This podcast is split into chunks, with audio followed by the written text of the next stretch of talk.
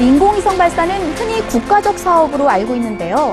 한 개인이 혼자 힘으로 인공위성을 쏘는 일이 가능한 걸까요? 오늘 뉴스인에서는 오 년간 자체 제작한 초소형 위성 발사에 성공한 송호준 씨를 소개합니다. 팔, 칠, we have a go for main engine start. 사, 삼, 이, 일.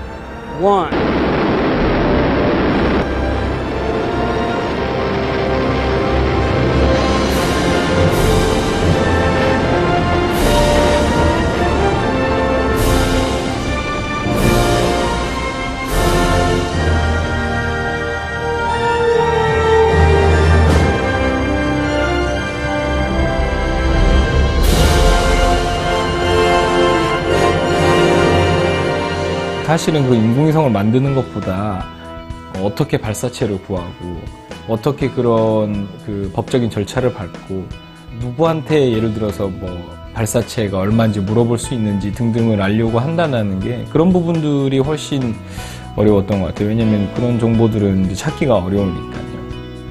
미래창조부의 허가를 맡아야 되는 게 있고요. 그래서 우주물체 등록이라는 걸 해야 돼요. 그 다음에 또 해야 되는 거는 이제 제가 인공위성에 통신하는 주파수가 있잖아요. 근데 그거를 함부로 쓰게 되면 이제 전파 통신 방해가 되니까 국제전기통신연합이라는 데에서 내가 인공위성이 이러이러한 주파수로 써도 되겠느냐라는 어떤 등록 절차를 또 같이 거쳐야 되는 게 있어요.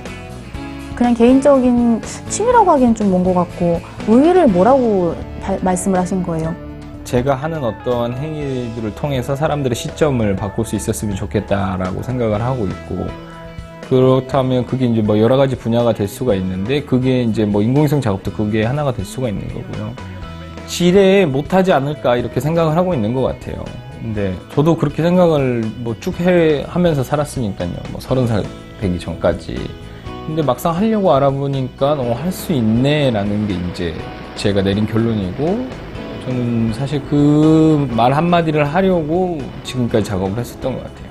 인공위성은 충분히 개인이 띄울 수 있다라는 거.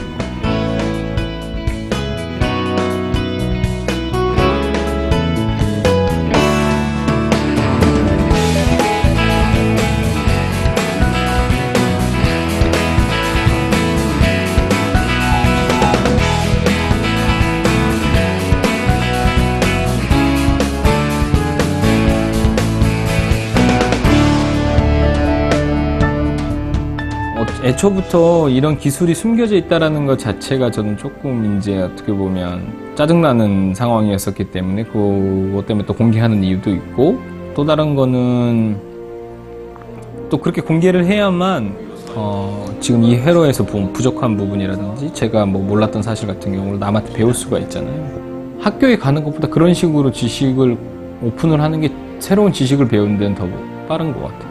돈도 들지 않고. 요즘 굉장히 빡빡하게 사는 사람들이 많잖아요. 이런 청년들에게는 또 어떤 말씀을 해주고 싶은지 듣고 싶습니다. 자기가 좋아하는 걸 찾아서 하는 게 여러 상황으로 좋다라고 생각을 해요. 그러니까 뭐 부모들의 입장에서는 그런 걸 이제 철없다고 이제 표현을 하는데, 결국 자기가 좋아하는 거를 하는 게 자식의 입장에서도 좋은 것 같고, 그걸로 설사 실패를 하더라도 그게 값어치가 있는 거고,